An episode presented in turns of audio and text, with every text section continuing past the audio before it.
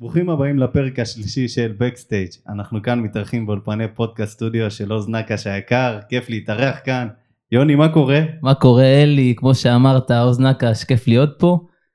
Uh, היום יש לנו אורח uh, מאוד מרגש אנחנו מארחים שחקן נשמה מהשחקנים האלה שכל משחק השאיר את הלב על המגרש ולא רק שהוא השאיר את הלב על המגרש הוא השאיר את הגוף שלו. בין השחקנים היחידים שאפשר לקרוא להם לוחם היום בקריירה אחרי הוא עדיין לוחם אבל לוחם מזווית אחרת. לוחם צדק, עמי עטגה, פתיח ומתחילים.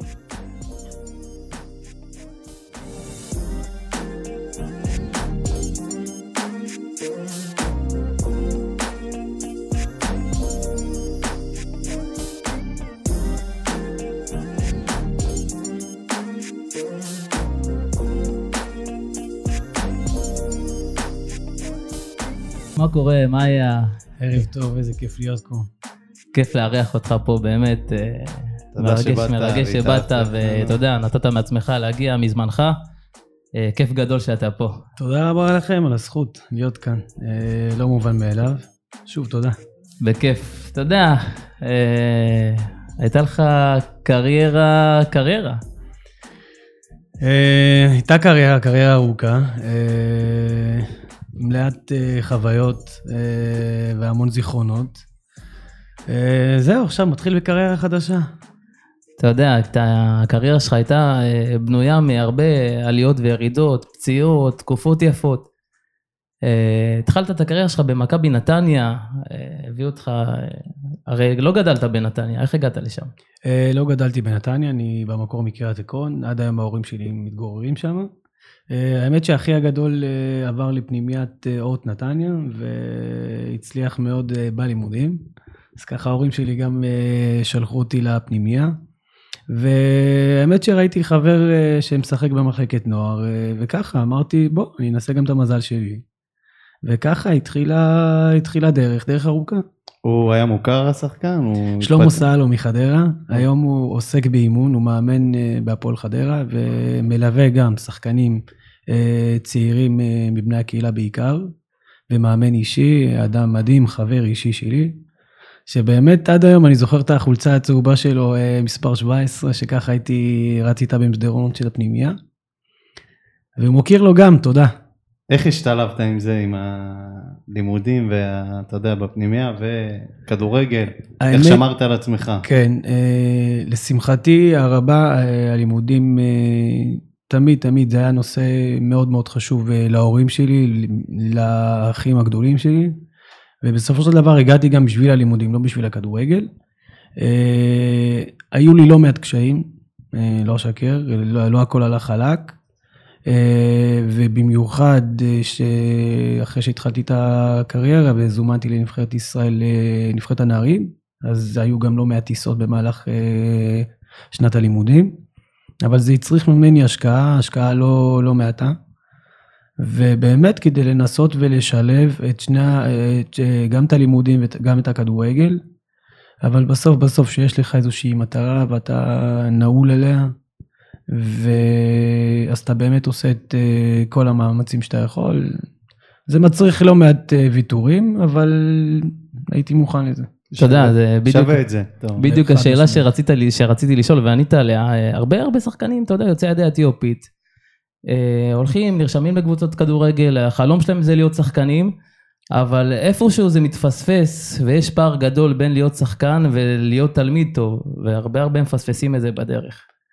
אה, אני יכול להגיד לך שאני לא, לא, לא הייתי השחקן הכי מוכשר, או הכי טוב, או הכי בולט. ממש לא. אבל אה, עוד פעם, הייתי נעול מטרה, ובאמת, את כל רעשי הרקע שהיו מסביבי, הזזתי אותם. זאת אומרת, בילויים, אני לא זוכר מתי ביליתי. אז כשהחברים שלי היו יוצאים לצורך העניין בשבת אה, למועדונים, אז אני הייתי ישן מוקדם, כי יש לי למחרת משחק. ובאימון עצמו באמת הגעתי כדי לעשות את האימון וכדי לשמור על עצמי ולעשות אותו הכי טוב. ובעיקר, בעיקר להיות שלם עם עצמי, שאני באמת עושה את הדברים הכי טוב שאני יכול. אז בקטע הזה אני חושב ש, שהתברכתי, אני יודע, יש לא מעט שחקנים מבני הקהילה שהיו פי כמה וכמה הרבה יותר טובים ממני, אבל לצערי בסופו של דבר הם לא פרצו ועשו קריירה, וחבל. אבל, אה, ואני אומר תודה רבה גם על- על התמיכה הזאת שהייתה לי מהבית, מהמשפחה, גם אם זו תמיכה מרחוק. ואיזושהי שיחת עידוד, תמיד היה לי את זה, וזה מה ששמר עליי. אתה יודע, אתה בדיוק, אה, אתה אומר שלא היית ספורטאי כזה, לא היית שחקן של בילויים ומסיבות ולא הכרת את הדברים האלה. וזה לא הטייפ של הכדורגלן הישראלי. כדורגלן ישראלי הוא שחקן די, אפשר לקרוא לזה מבסס על כישרון, אה, ופחות אה, יודע, עבודה קשה. בדיוק, הוא סוג של עצלן במרכאות, אה, לא אוהב עבודה קשה, ואתה היית שחקן של עבודה קשה, כאילו היית זה היה מתבטא על המגרש. סוג גם. של שחקן נשמה, שחקן של מאמן. ו... וזה לא, זה לא הטייפ של השחקן הכישרוני המוכשר של ה... אתה יודע, אנחנו האתיופים אומרים לנו, אתם האתיופים, יש לכם כישרון טבעי. ואתה פחות התברכת בכישרון הטבעי של ההובלת כדור והטכניקה, אבל היה לך דברים אחרים שלא היה, שאין לכל אחד. אוקיי, אתה, כל בן אדם, כל שחקן, אה, בכלל, גם בחיים, אמור להיות מודע למה שהוא טוב, לחוזקות שלו ולדברים הפחות טובים אצלו. אז אה, כן, לא הייתי השחקן הכי טכני, לא הייתי השחקן עם הבעיטה הכי טובה או עם הדריבל הכי טוב.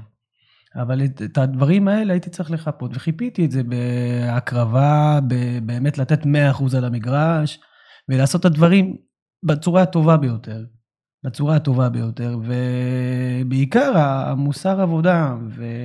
ואני אומר, אני מדבר אמנם על כדורגל, אבל כן. זה מתבטא בכל דבר שאני עושה בחיים שלי, בלי שום קשר לספורט. וככה גם אני מחנך את הילדים שלי, ו- ו- ובסוף אתה רואה תוצאות, כי לרוב, לרוב, מי שמשקיע באמת ונותן מעצמו, ואני אומר, ולהיות שלם עם עצמך, אתה אישית, לא מה שהסביבה שלך אומרת, כן, אתה משקיע ואתה בעצם מבלף, לא. אם אתה בסופו של דבר הולך לישון ואתה שלם עם מה שאתה עושה, ואתה יודע שעשית אותה בצורה הטובה ביותר, אז בסוף אתה גם מגשים ומשיג את המטרות שלך. כיף לשמוע את זה. ורציתי לשאול אותך, מי המאמן דאז אז שהעלה אותך לבוגרים? אה, בוא, בוא אני אספר לך, לא, לא הרבה יודעים, אבל אה, בגיל 18 עוד הייתי עובד ב... לא הרבה יודעים. הייתי עובד עוד אה, בתור שומר בתחנה המרכזית בתל אביב. ואז גילי לנדאו אימן את הבוגרים, והוא גילה שאני עובד. אז כמובן, איך שהוא גילה, הוא אומר לי, אתה יותר לא עובד, עבדתי שם שבועיים, וגם פיטרו אותי. ואז אה, נתנו לי משכורת חייל, ולאחר מכן הגיע ראובן, אה, ראובן עטר. אצל גילי לנדאו שיחקתי בגביע הטוטו, זה היה 6-6 נגד כפר סבא, אם אתם זוכרים. כפיר צוקול אה, הבקיע צמד, ישמעאל אדו הבקיע צמד. וזה היה המשחק הראשון שלי. לאחר מכן הגיע ראובן עטר, ואז כבר הייתי שחקן הרכב לכל דבר. כן, ואז אתה גם מוזמן ל- לנבחרות הנוער של ישראל, אתה מייצג נבחרת הצעירה? נבחרת כן. הצעירה, מייצג אותנו בכבוד אה, גדול ועושה דברים מדהימים. אה, אני זוכר, תקן אותי אלי אם אני לא טועה, אבל היית שחקן אה, בורג מרכזי בנבחרת הזאת, כאילו. קודם כל, הנבחרת הזאת הייתה נבחרת כל כך מיוחדת, כי היא הייתה מורכבת אה,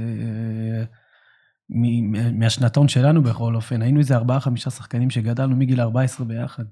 אם זה אבירם בן שושן, אה, אבירם מוחיין, עמית בן שושן, אה, מי עוד היה שם? אה, עדן בן בסט. אה, קדוסי. נכון. לא, עדן הם הם לא היו איתנו.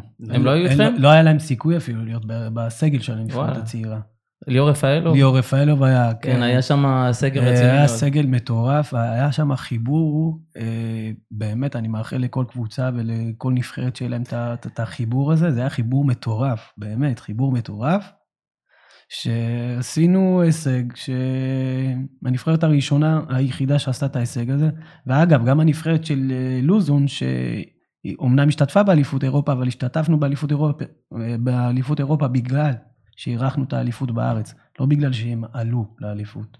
ו- ניצחתם את נבחרת צרפת שהייתה קבוצה מטורפת, אה, היו שם שחקנים גדולים שהתפתחו אחרי זה ושיחקו בקבוצות הרעיות של אירופה. בנזמה, סמיר כן. נסרי, מנדנדה. שמע, זה מטורף, זה לא- איזה קבוצה, כן, איזה... כן. לא רק שהם שיחקו. לא רק שהם שיחקו נגדם, גם אלא הבקעת את אה, שער הניצחון, נכנסת. שתי דקות לסוף. קח אותי ל... למה אתה מזכיר את זה? קח אותי, קח אותי לשם, אני רוצה שתיקח אותי לרגע הזה, זה רגע שלא כל ספורט- כל ספורטאי חווה, לשמח מדינה שלמה. האמת שהייתי מתוכנן לפתוח במשחק הזה. כי הייתי מתוכנן לפתוח במשחק הזה, כי בסופו של דבר גם תיקו הספיק לנו לעלות. אז הייתי מתוכנן ל- לפתוח, בסוף לא, בסופו של דבר לא פתחתי. אבל עוד פעם, אני לא, לא התעצבנתי או כעסתי, התאכזבתי, כן. אבל אה, אנחנו רגע לפני איזושהי היסטוריה, אז אה, באמת, הכל מתגמד. במיוחד אחרי הבאס שנהיה כאן, שחזרנו אחרי, אחרי התיקו אחד בצרפת, אז הייתה פה אווירה מטורפת. כאילו, זאת אומרת שלא היה ניתן להשיג כרטיסים שבוע לפני המשחק. ו... ואז התקמתי להתחמם, ואז דקה 84 נראה לי, גיא לוי קורא לי, אומר לי, אתה לא עובר את החצי. אתה, אני לא- אני לא אגב, הוא מספר את זה, הוא מספר את זה כמעט בכל רעיון שמדברים איתו על, ה, על אותו משחק. אומר לי, אתה לא עובר את החצי, אתה לא עובר את החצי. דקה, נכנסתי רק דקה 87. כי- זאת אומרת, כמה דקות הוא רק 87. אומר לי את המשפט הזה, אתה לא עובר את החצי, אתה לא עובר את החצי. ואתה נכנס, כדורגל כמו כדורגל, אה, לא תמיד הדברים שאתה מתכנן ומה שאתה אומר לשחקנים שלך הם עושים ומקשיבים. כדורגל מתפתח כמו שהוא. ו... וזהו, ואז כבר הגול, אני יודע, ואז היסטוריה. היסטוריה. כן. כן, היסטוריה. בתקופה הזאת של הנבחרת, אתה יודע, זה אחד, אני מאמין שאחד הרגעים המשמחים בקריירה שלך, אבל אה, באותה שנה, באותה שנה אתה חווה גם אה, טרגדיה כן. בפן האישי. כן, אה, אחי הקטן נפטר בנסיבות טרגיות. זה היה באותו, גם פספסתי בדרך, פספסתי את, ה, את אחד המשחקים נגד ווילס, אם אני לא טועה, של הנבחרת הצעירה. וזה היה כאילו הפיק, כאילו, זה היה מוזר גם לראות את זה, כאילו, מהצד נניח למתבונן, כי מרגע באמת שהוא עצוב, רגע אישי שהוא נורא נורא עצוב, ואז אתה מגיע לרגע שהוא ההפך הגמור, כאילו הפיק, ה- ה- שיא הקריירה שלך, הפסגה שכל שחקן חולם עליה.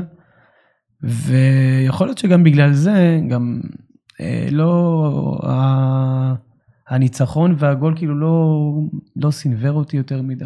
זאת אומרת, נכנסנו, נכנסנו לרכב, כל האחים שלי היו, המשפחה, חזרנו הביתה, ושם זה נגמר. נפצעת בברך שלוש פעמים.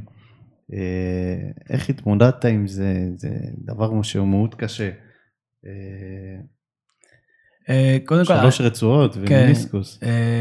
הפציעה שלי היא פציעה מאוד מאוד קשה לשחקן כדורגל. הפציעה הכי קשה. הכי קשה. ואני נפצעתי ב-31 למאי 2008, בשעה 10 וחצי בבוקר. זאת אומרת, אם אתם שמים לב לתאריך, זה היה יום לפני המשחק האחרון. יום ראשון, עוד דחו את המשחק משבת לראשון. זה היה אימון בוקר. של- אימון בוקר, של כן, אותו- אימון בוקר, של ומי של שפצע. אותי, ומי שפצע אותי זה שחקן כאילו מהקבוצה שלי. וגם באימון עצמו, זה היה בעד השלוש דקות האחרונות של האימון. ו- ואז אתה מקבל את ה... כמובן, נסעתי באמבולנס, אה, ואז באותו ערב כבר עשיתי MRI. בסיום ה-MRI נסענו לרעננה, אני לא אשכח, לרופאה. אה, אני זוכר את המשרד שלה עד היום. זה היה בית חדש, היא בדיוק הייתה על ארגזים. ואז היא מכניסה את הדיסק, ואז היא אומרת לי, תגיד לי, מה, טרקטור עלה עליך? עכשיו, אני לא ידעתי מה זה רצועות, מה זה הפציעות האלה. ואז היא אומרת, רצועה צולבת קדמית, אחורית, צידית וחצי מיניסקוס. עכשיו, לי זה לא אומר יותר מדי.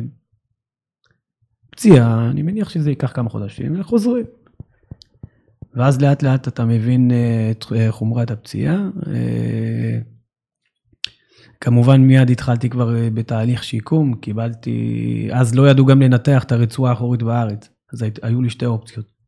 קיבלתי שתי אופציות, או לנסוע לארה"ב ולנתח שם, או להיות עם סד שלושה חודשים, ולאחר מכן לקוות שהרצועה תתרחם מעצמה. אף אחד לא מבטיח שזה מה שיקרה. ורק לאחר מכן, שלושה חודשים לאחר מכן, רק אה, להיכנס לניתוח. אז בחרתי בדרך הזו, הייתי שלושה חודשים עם סעד, נכנסתי לאחר מכן לניתוח, בראשון לתשיעי כבר נכנסתי לניתוח. אה, עבדתי מאוד מאוד קשה, אה, זאת אומרת שזה היה שש שעות, היה לי נהג מהקבוצה שהיה לוקח אותי בבוקר, שש שעות לתל אביב, לפיזיותרפיה, חוזר. אה, חלק מהשיקום עשיתי גם בחוץ לארץ, באיטליה. תשמע, אתה, אתה שומע את זה, ואני באופן, באופן אישי חוויתי את אותה פציעה. קראתי את הרצועה הצולבת האחורית, את ה-PCL, ובאופן אישי הייתי משחק כדורגל עד גיל נוער, ולא הצלחתי להתמודד עם הפציעה הזאת. זה משהו שקרע אותי גם פיזית וגם מנטלית, זה משהו. שהורג אותך. וחשוב שהקהל בבית ידע שאתה יודע, יש הרבה ספורטאים שחווים את הפציעה הזאת, מה שהוא חווה זה פציעה מסוג אחר. זה צולבת קדמית, אחורית, MCL שהיא פנימית, ומיניסקוס. לא חוזרים מדבר כזה. אני לא יודע אפילו אם יש בתיאוריות של הרפואה, אם אפשר, אם יש בפרק אפשרות. הראשון עם מיכה, ששחקן בן 23. אז בדיוק, אז מי חלה פרש. אותה, אה, קרה אמנם פעמיים, אחת בימין, אחד בשמאל, את ה-ACL הצולבת הקדמית, ואמר שהגוף ניצח אותו, הוא פשוט הכריע אותו, הפציעה. אה, ואתה הצלחת להתמודד עם זה בצורה מדהימה. אני לא אשכח, הייתי בפגישה עם שלושה רופאים, והרופאים חד משמעית, הרופאה. היא אומרת לי, חמוד, אתה בחור צעיר, אתה תעשה הרבה דברים בקריירה, כאילו, בחיים, אבל זה יהיה מחוץ לספורט. ואמרה לי משפט שאני לא אשכח אותו כל החיים. היא אמרה לי, תגיד תודה אם אתה תלך ולא תצלע. הרופאים. עכשיו אני, בוא'נה גברתי, אני אתמול הפקדתי את הגול נגד נבחרת צרפת. כאילו מה, כאילו אין, את לא מבטלת אותי, אין סיכוי. ואז אתה אומר לעצמך, ואמרתי, טוב, אם זה מה שנגזר, אין בעיה, אני אהיה מחוץ לכדורגל. אבל אחרי שאני אעשה את הדרך. אני אעשה את הדרך, ואחרי שאני באמת, ואני כל פעם חוזר ל... להיות שלם עם עצמך, שבאמת עשית הכל כדי, לה... כדי להגשים את עצמך, רק אחרי שאני אעשה את השיקום, ואני אעשה אותו בצורה הטובה ביותר, ורק לאחר מכן, אם אני לא אוכל לחזור, אז מבחינתי נגמר. להגיד לך שחזרתי, אה, אה, תעצרו אותי אם אני... לא. להגיד לכם. שחזרתי להיות אותו שחקן, לא. להגיד לכם שהגשמתי את החלומות אה, שהיו לי בתחילת הקריירה, לא. אבל הפציעה הזאת גם לימדה אותי ברמה האישית, שאני יכול באמת, כמובן עם השקעה ומשקעה אדירה, ו- ועבודה קשה, שבאמת זה לימד אותי שבן אדם יכול להגשים דברים שהוא חושב וחולם עליהם עם הרבה עבודה. ב-2010 קיבלת זימון לנבחרת ישראל, מבוגרת, כן. הפעם הראשונה, כן, הבוגרת, אה, ואז אה, נפצעת וזה מנע ממך לקבל את הזימון. אה, איך נפצעת ולמה לא ראינו אותך שום מקבל זימון לנבחרת? אה, זה, זה לא הייתה פציעה, קודם כל עברתי להפועל אשקלון, אני אספר לכם, עברתי להפועל אשקלון, אה, כי נגמר לי החוזה במכבי נתניה, ורצו, לא, לא, זה היה, כן, זו השאלה לא, הבאה לא, שלנו. לא רצו, כן, אז אני, זה כאילו, אוקיי, אז אני אספר על הנבחרת, בסדר. אני קיבלתי, כששיחקתי באשקלון, אז קיבלתי את הזימון לנבחרת הבוגרת. עשינו שבוע אימונים, אה, עשינו מבדקי כושר, ואחרי המבדקי כושר, הייתה כותרת בעיתון, טאגה שרף את המסלול. זאת אומרת, הכי טוב בנבחרת מבחינת אה, כושר וכל הביצועים האלה. וכמה ימים לאחר מכן הרופאה מתקשרת, היא אומרת, יש לו אה, רשרוש בלב. או משהו כזה, רשרוש. אה, עכשיו, זה לא, זה לא רציני הרשרוש, זה... ואז בשבועיים שלחו אותי לבדיקות, עשיתי MRI לב, מיפוי לב, אולטרסאונד, כל מה שלא תרצו. בן אדם עושה, לא, עובר, זה, לא עובר את זה כל החיים. אני זוכר שליוו אותי ערוץ 2, כל השבועיים האלה. ובשבועיים האלה היה משחק, אני לא זוכר מול מי, מול איזה נבחרת, אני לא אשכח שטל בנין היה איתי לפני הזימונים לקראת המשחק הזה, הוא מסתמס איתי, הם כבר לפני המסיבת עיתונאים, והוא מסתמס איתי, אומר לי, נו מה קורה, יש אישור, אין אישור, כן אישור. אמרתי לו, אני נכנס לרופא רק אה, מחר או משהו כזה, ואז כבר היה את הזימונים לקראת המשחק, ו... ופספסתי את הרכבת. ברוך השם בסוף קיבלתי את האישור, אה, גם רופאים לא כל כך אה, רצו לקחת את הסיכון ולחתום, אז אה, מצאתי איזה רופא בבלינסון, שהוא ליווה אותי, כן, ליווה אותי, ופספסתי את הרכבת. כן, אה, קיבלת את האישור, אבל לא קיבלת כן, את הזימון אז, עוד פעם. כן. ו- זה כמו, כמו סיכמתם, אמרתם את זה קודם, הקריירה שלי היא מחולקת לעליות וירידות. חד ו- משמעית. כן. תשמע, הוא עזב, אה, עזבת את אה, מכבי נתניה ועברת לאשקלון של פרוספר אזאגי, זה... עזב בית חם. אני, אני, אתה יודע, אני, יחיאל היה פה שבוע, פעם, ש- אתה יודע, פרק שעבר, ודיברנו על פרוספר אזאגי, ואיך איך אמרנו פרוספר אזאגי ומעלליו. ואתה חווית לא מעט עם פרוספר. אה, קודם כל עברתי לאשקלון, אני אספר לכם, סיימתי את החוזה במכבי נתניה, והציעו לי חוזה, אבל שהיה חוזה מאוד מאוד נמוך. אה, והקבוצה היחידה בליגת העל שהסכימה לקבל אותי בלי שום תנאי לגבי הברך, זאת הייתה הפועל אשקלון. כל הקבוצות, והיו לי עוד איזה ארבע קבוצות שיכלתי ללכת אליהן, אבל כולם ביקשו להכניס סעיף בחוזה לגבי הברך. זאת אומרת שאם יש לי איזושהי פציעה באותה ברך, החוזה מתבטל אוטומטית. סעיף בוזגלו במכבי חיפה, זה דוגמה הכי טובה. אני לא, אוקיי. לא, לא, לא, לא- לא, לא, כל כך לא זוכר, אבל, אה, אבל אה, הקבוצה. היחידה שהסכימה לקבל אותי, זאת הייתה הפועל אשקלון. אבל בתנאי שאני בא לשבוע מבחנים. כמובן, לא הייתה לי בעיה עם זה, זה עם המבחנים שטויות. ובאתי, ואז אה, חתמתי שם. כי, כי באמת, זאת הייתה האופציה האחרונה שלי, או, או לרדת לליגה שנייה. וזה משהו שלא היה בחשבון. הם בדיוק עלו, נכון? הם עלו, לא? כן, הם עלו נראה לי, כן. באותה באותה עונה הם אה, עלו, עלו, באותה עונה כן. אתה גם אה, יורד איתם ליגה, נכון? אבל מעבר לזה, אני רוצה להישאר באמת, אה, תסלח לי אם אני ככה לוקח אותך לפינה, אבל אה, היה לך סיפור מאוד מתוקשר עם פרוספר הזאגי, הוא לא, הוא לא, אתה יודע, פגע בך באופן אישי אפילו, אפשר להגיד. אה, תשמע, הוא רצה שאני אחתום לשלוש שנים בהפועל אשקלון. אתה תחתום. יאמר לזכותו שתדע לך שמהרגע שהגעתי, אומר לי, אתה, אתה תדע לך, אני מאמין בך, אתה שחקן תותח, אני מכיר אותך, אני יודע, אני ראיתי אותך. הוא אומר לי, אתה תגיע לנבחרת, אני אומר לך, אתה תגיע לנבחרת. עשית עונה טובה. אתה, אתה, אתה, כן, כאילו, ו, ובאמת זימנו אותי לנבחרת. אבל הוא רצה שאני אחתום לשלוש שנים בהפועל אשקלון, זה היה מבחינתי זה משהו שלא בא בחשבון בכלל. ואז הוא אמר לי משפט של אה, אם אתה לא תחתום לי אני לא אתן לך לשחק ואני לא, לא אשלם לך שכר ואשתך בהיריון גם, אתה תרצה זה.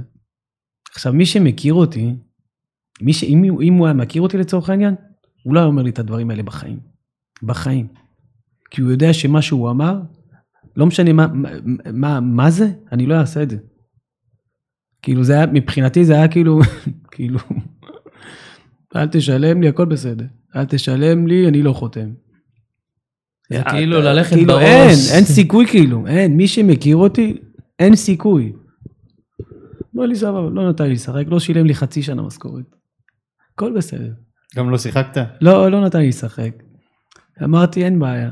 כמובן שתבעתי אותו, הוא גם תבע אותי, אבל כמובן, כאילו אין פה, זה כמו תביעות השתקה, אז זה ככה, תביעת הפחדה. אז כמובן שאותי זה לא עניין, תבעתי, קיבלתי את הכסף שלי כמו שצריך, ועברתי לעכו. שם זה נגמר. איך היה שם, ב... היית שלוש, שלוש שנים בקבוצה, שלוש שנים, בהפועל עכו, איך היה לשחק בקבוצה הזו? מדהים, מקום מדהים, אפשר אנשים להגיד, מדהימים. מצאת בית חם. ממש, ממש, מקום מדהים, אנשים מדהימים. יחסית לקבוצה גם, עשינו הישגים, אה, הישגים. עוד פעם, נשארנו בליגה, אבל אה, אחרי שכבר הורידו אותנו בתחילת העונה. באמת, אנשים מדהימים, אני בקשר טוב עד היום. אגב, גם עם הפועל אשקלון, עם האנשים מסביב. אה, בעיקר עם האנשי משק, עם הצוות הרפואי, אני בקשר ממש ממש טוב. וגם עם הפועל עכו. יש הרבה חיבורים כאלה בין שחקני כדורגל. תשמע, זה מדהים, באמת, אני כל כך נהניתי שם, למרות הנסיעות. כל כך כן. היית עושה את הנסיעות האלה, היינו, תשמע, היינו איזה, היה לנו רכב, כאילו היה לי רכב, אה, היו מגיעים מושיקה מושאלוף, אלי זיזו וציון אה, ציון צמח, ש- אגב היום הוא באשקלון. היינו אה, נוסעים ביחד, הם היו מגיעים למחלף נתניה, הייתי אוסף אותם, נוסעים ביחד, זה היה כיף. אחרי התקופה הזאת בעכו אתה חוזר לבית, הום סוויט הום, כן. ואתה חוזר למכבי נתניה סוף סוף. אה, איך מקבלים אותך שם, אתה יודע? מעניין לדעת איך אה, לוקחים, איך זה- איך הוא אתה חוזר חוזר גם לשגרה. אה, יותר בוגר וגם אה, כן. יותר מעורב חברתית. חד משמעית. ביום שחתמתי, אה, הבת הקטנה שלי נולדה. אז מבחינתי זה היה כאילו יום אדיר. באמת יום אדיר. ולחזור הביתה, עזוב את המרחק, המרחק לא מבחינתי לא... זה, אבל מכבי נתניה נתנה לי המון. באמת, אני, ואני בן אדם שמעריך... אה, מהדברים הכי קטנים אני מאוד מעריך. שום דבר ב, מ, מ, מבחינתי הוא לא מובן מאליו. ומכבי נתניה במיוחד בתקופה של דניאל יאמר, קיבלתי מהם המון, ואני לא מדבר איתכם כלכלית, ממש לא. לא כלכלית. אז uh, מאוד שמחתי, uh, התרגשתי מאוד, המשפחה התרגשה. וזהו, חיכיתי לה, באמת ל, ליום, ל, לתחילת האימונים כבר. היה את הקנס הזה ששילמת באגורות אה, עם אברה מנגיסטו, שלבשת את החולצה שלו ושל יוסף סלמסה. איך זה הגיע אליך הסיפורים בפעם הראשונה, איפה שמעת אותם? אה, קודם כל, אשתי מאשקלון, אז, אה, אז שמעתי את זה עוד לפני שהסיפור התפרסם. ואני באמת בתמימות אולי, שלא מתאימה לי דרך אגב, הייתי בטוח שהסיפור יתפרסם, כאילו אחרי, הרי הטילו על זה צו איסור פרסום. ושהסיפור יתפרסם, הייתי בטוח שבאמת כל המדינה, כאילו, תעמוד על הרגליים ותצעק אברה. ושזה לא קרה, אז אמרתי, טוב, יש לי את הבמה, יש לי את הכדורגל, זה אחלה פלטפורמה ואני יכול לנצל אותה, ומה אני עושה?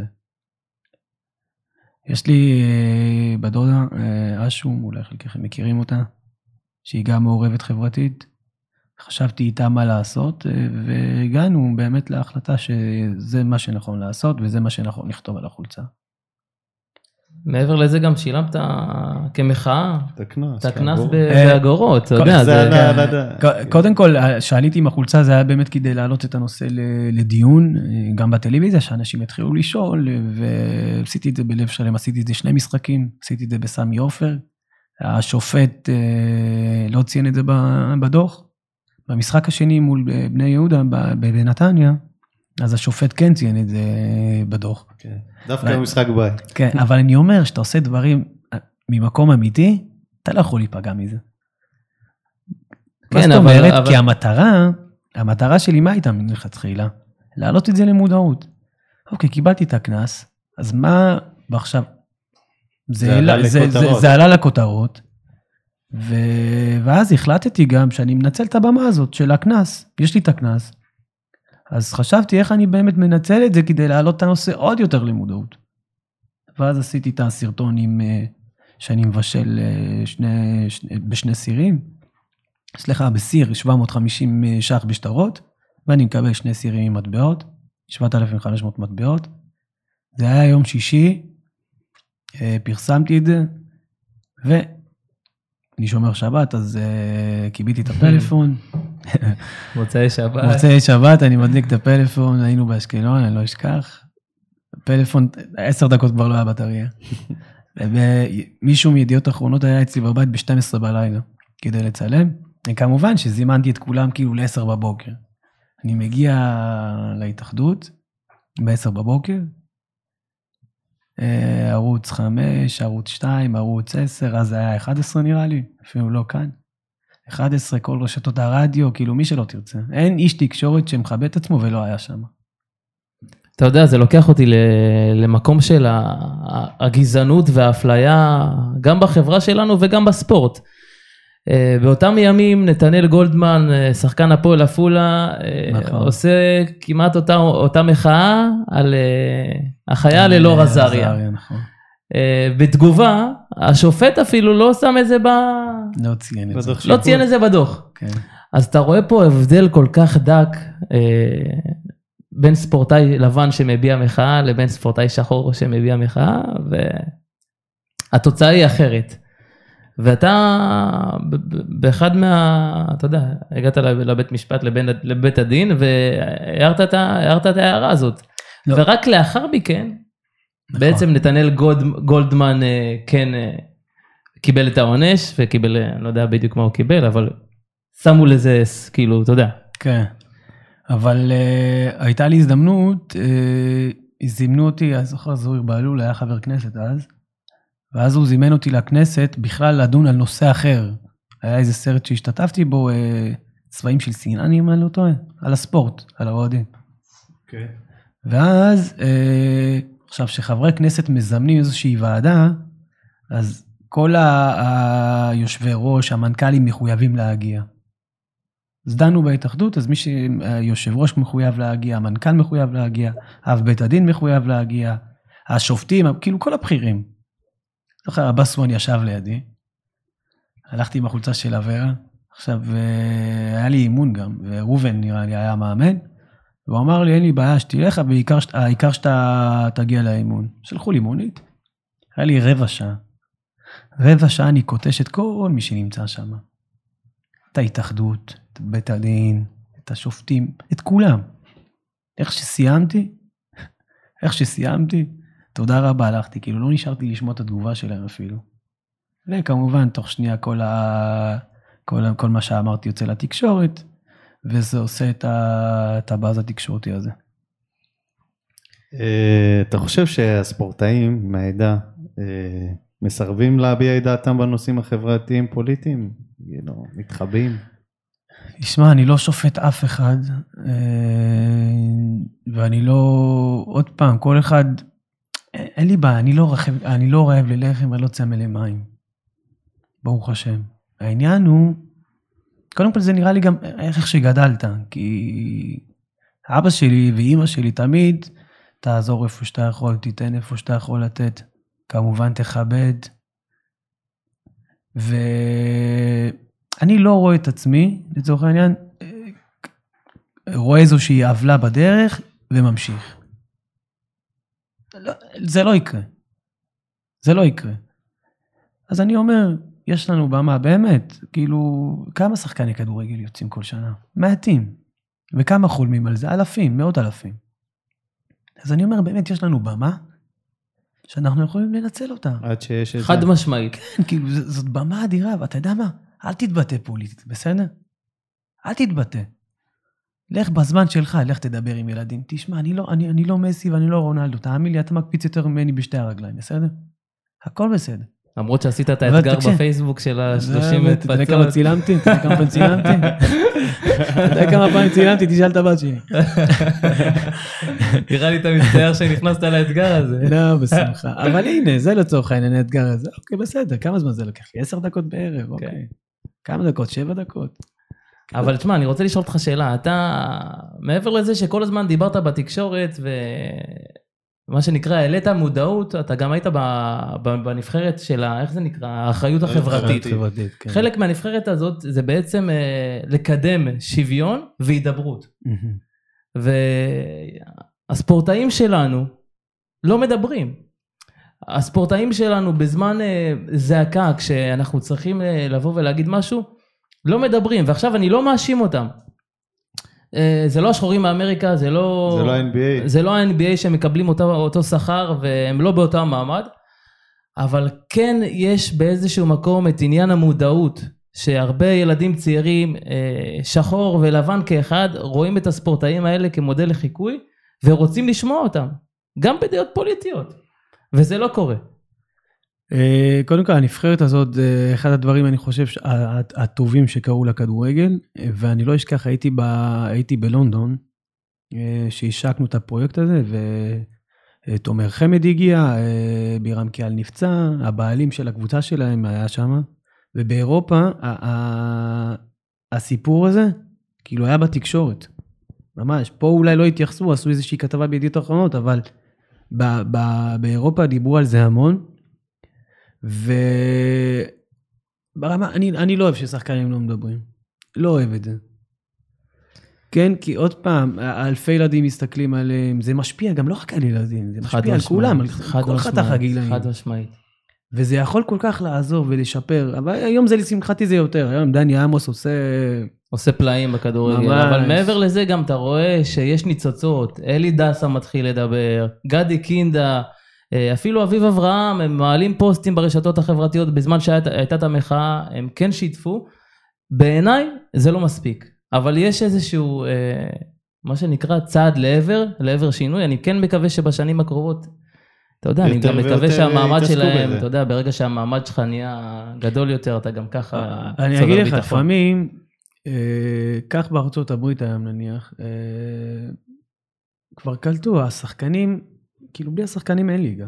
נכון, חד משמעית. היום גם, המו- לצורך אבל העניין, זה, זה ליגה שזה הגזע שלהם, אתה מבין? הם שם שולטים. אבל אני כאילו. אגיד לך, נניח פה, גם ההתאחדות, או גם המינהלת, הם לא יוזמים יותר מדי לצורך העניין. הם לא נכון. יוזמים יותר מדי. נכון. אז יש, היה, היה לפני, אני לא זוכר באיזה שנה, היה איזשהו ניסיון, בגלל ששחקנים של מכבי נתניה לא קיבלו שכר כמה חודשים, אז החלטנו השחקנים, ש-40 שניות אם אני לא טועה, פשוט בתחילת משחק, לעמוד, לא לזוז. כבר הייתה איזושהי הסכמה, ואז ינקלה שחר הטיל וטו, מכבי תל אביב, הבעלים הטיל וטו, השחקנים כאילו ויתרו, הרימו ידיים. אבל מה היה קורה, ריבונו של עולם? מה היה קורה אם לצורך העניין השחקנים האלה לא היו מרימים ידיים? מה, הוא היה מפטר אותם? מה, מה, מה, מה, למה זה היה גורם? אז ברגע שאין לך את האחדות הזאת, כאילו יופי, מכבי חיפה, מכבי תל אביב לעולם לא יאחרו להם בתשלומי שכר. לעולם לא יאחרו להם. אבל מחר, מחרתיים, אתה צריך להבין שזה יכול להיות אתה. להיות בסיטואציה של מכבי נתניה.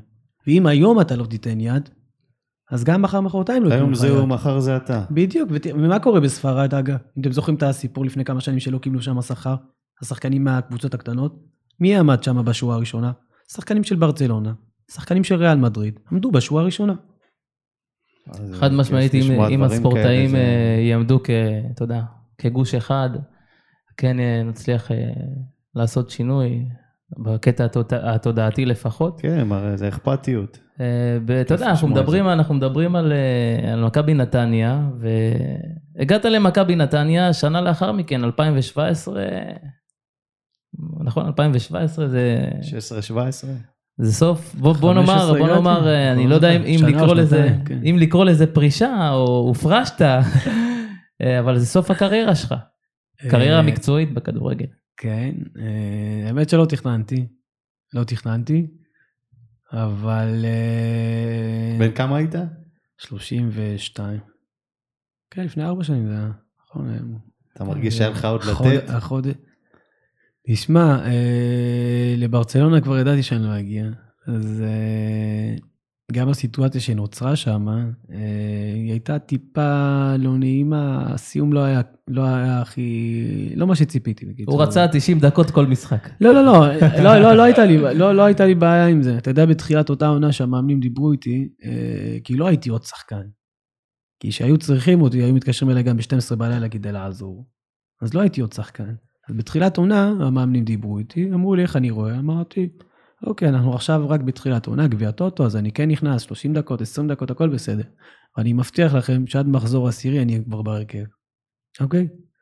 אז הם, אנחנו מאוד שמחים לשמוע את זה, אנחנו אוהבים אותך, אתה חלק מהזה, אתה, כיף שאתה פה, הרווחת את החוזה הזה ביושר, והכל טוב ויפה. למה שחררו אותך? ואז, אה, שבועיים או שלושה לאחר מכן, אה, קרא לי הבעלים, ואז הוא אמר לי שם, הצוות המקצועי לא רוצה אותי. אמרתי לו, מה? הייתה לי שיחה איתם, נאמרו לי דברים אחרים לגמרי. לדעתי הוא היה מופתע מאותה שיחה, כאילו הוא לא, הוא לא הבין על מה אני מדבר, אמרתי לו, תשמע, הייתה לי שיחה עם הצוות המקצועי, כאילו זה לא מה שנאמר לי. ממש ממש לא, ההפך הוא הנכון. ואז ראיתי לאן אה, את הפינג פונג הזה, לא כל כך אהבתי אותו, וגם הבנתי מה... אחר, אמרתי, הכי בגלוי. הכי בגלוי, אמרתי, בואנה, אתם מדברים איתי כאילו, אתם לא מדברים עם איזה ילד. אם אתם לא רוצים אותי, הכל בסדר. תבוא תגיד לי, טאגה, אני לא רוצה אותך, הכל טוב, זה הבית שלי, אם אתם נורמלים? אני מחבק אתכם, מנשק אתכם. אומר תודה רבה, סוגרים את מה שצריך, וזהו. שמחתי, שנה לפני זה החלטתי שאני לומד. כשאני נכנס ללמוד, אז אה, אמרתי, רבותיי, אוקיי, מעכשיו זה, דברו עם העורך דין, מה שמגיע מגיע, וזהו, תודה רבה. מפה אנחנו מתקדמים לשלב הבא, שבשנת 2018 שובצת במקום השישי ברשימה של מרים פיירברג, ונכנסת למועצת הש... העיר כאשר הרשימה קיבלה שש מנדטים. אה, ידעת שתיכנס למעורבות חברתית אה, ופוליטית אחרי שתפרוש? אה, האמת שלא. לא הכנת את השטח? לא, לא, לא, לא, ממש לא, ממש לא. תשמע, אם אתה, אמנם לא דיברנו על זה, אבל אני בפעילויות חברתיות כבר מגיל 21, מגיל 21, ואיתי אנגל עשה כתבה מאוד מאוד גדולה, ספורטאים הצעירים, על הנבחרת הצעירה, והוא ליווה אותנו במשך שנה שלמה. אה, ועד בזמנו הוא הכיר לי מישהי מעמותת לתת, וככה התחלתי להתנדב. והיום אני יכול להגיד לכם שהייתי בהרצאות ב... מי, תיקח מקריית שמונה עד אה, דימונה. אה, אני לא, לא יודע אם יש מקום שלא הגעתי אליו. והכל עשיתי במהלך הקריירה, הכל בהתנדבות מלאה ולא לקחתי שקל. אז ככה שזה לא משהו שהגיע בגיל 30, החלטתי שזה מה שאני עושה. ונכנסתי לפוליטיקה כי בסוף, כדי לשנות באמת צריך להיות בפנים.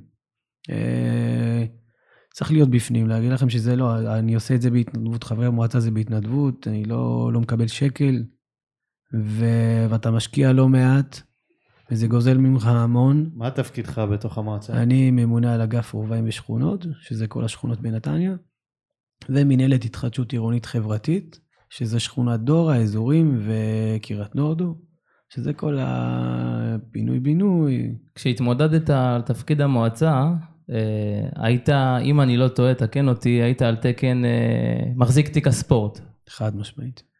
מה קרה שם? אה, זו אחת האכזבות הגדולות שלי, אבל לא ציפינו לקבל שישה מנדטים, ציפינו לקבל הרבה יותר. ואז אתה נאלץ לוותר על כל מיני תיקים. הייתה איזושהי סיעה שביקשה, התעקשה מאוד על תיק הספורט. וראש העיר, לפי הסדר עדיפויות שלה, חשבה שנכון לה לוותר על תיק הספורט ולתת כדי להקים קואליציה. אם אני מחזיר אותך אחורה ואומר לך, בוא קח את תיק השכונות מראש, האם אתה מתמודד? לא, כי זה היה תנאי שלי, זה היה איזשהו תנאי.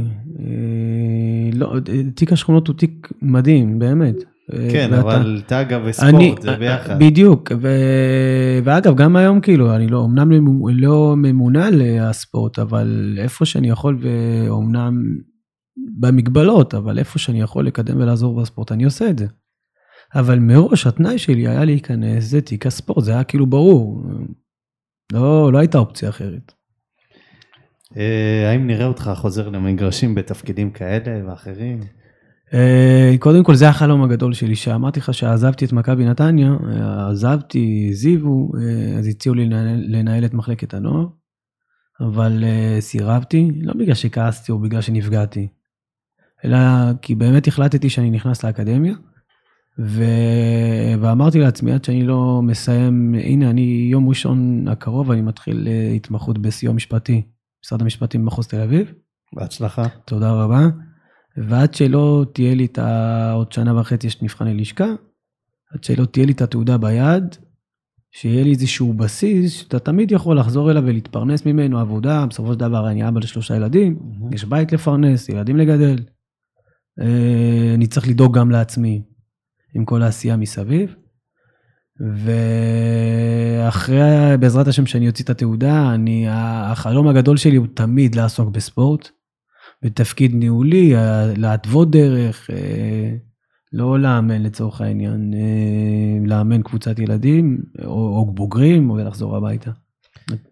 מה הטיפ שאתה נותן לצעירי העדה שמשחקים אה, כדורגל, אם, אה, אם זה במקצוענות ואיך לטפח את, ה, את הכדורגל שלהם ולשמור על אה, מקצוענות. אה, בכלל לכל ילד, לא רק לילד בין הקהילה האתיופית, צריך להשקיע. ילדים, אנשים צריכים להבין בכלל, לא רק ילדים. אנשים צריכים להבין שכדי להשיג איזושהי מטרה, להגיע לאנשהו, אתה חייב לעבוד קשה. ואתה חייב להבין גם שבדרך יהיו לך המון קשיים, המון. לא מעט קשיים. ואתה, ואתה צריך לדעת לצלוח אותם. זאת אומרת שכל קושי שאתה תצליח לעבור אותו, מכין אותך, אתה בא גם הרבה יותר חזק והרבה יותר בטוח בעצמך לקושי הבא. וזה, ו, ו, ולהיות חדור מוטיבציה. אין נוסחה, אני לא מכיר. אין איזושהי נוסחה שאתה יכול לשלוח את היד ולכתוב את החלום או להגשים את החלום. אין דבר כזה, הלוואי. אם כן, תגידו לי. ואנשים צריכים להבין שכדי להגיע לאנשהו, כדי להשיג משהו, צריך להשקיע. חד משמעית. אין, אין דרך אחרת, באמת שאין דרך אחרת. באמת. אך, שמע, אנחנו פה, עוז, כמה זמן אנחנו כבר uh, בפרק הזה? Uh, נראה לי תכננו חצי שעה ואנחנו כבר על 45 דקות. Uh, כיף, כיף גדול לשמוע אותך, uh, אלי. אנחנו לקראת. סיום, אנחנו רוצים להגיד לך תודה רבה שהגעת וכיבדת אותנו. תודה רבה לכם. באת לאולפן שלנו בראשון לציון, אצל עוז נקש, פודקאסט סטודיו. אנחנו רוצים להגיד לכם תודה רבה שצפיתם בנו, אנחנו נמצאים ביוטיוב, בפייסבוק, באינסטגרם, בקרוב גם בספוטיפיי. אה, אנחנו היינו בקסטייג', תודה רבה. תודה רבה. להתראות.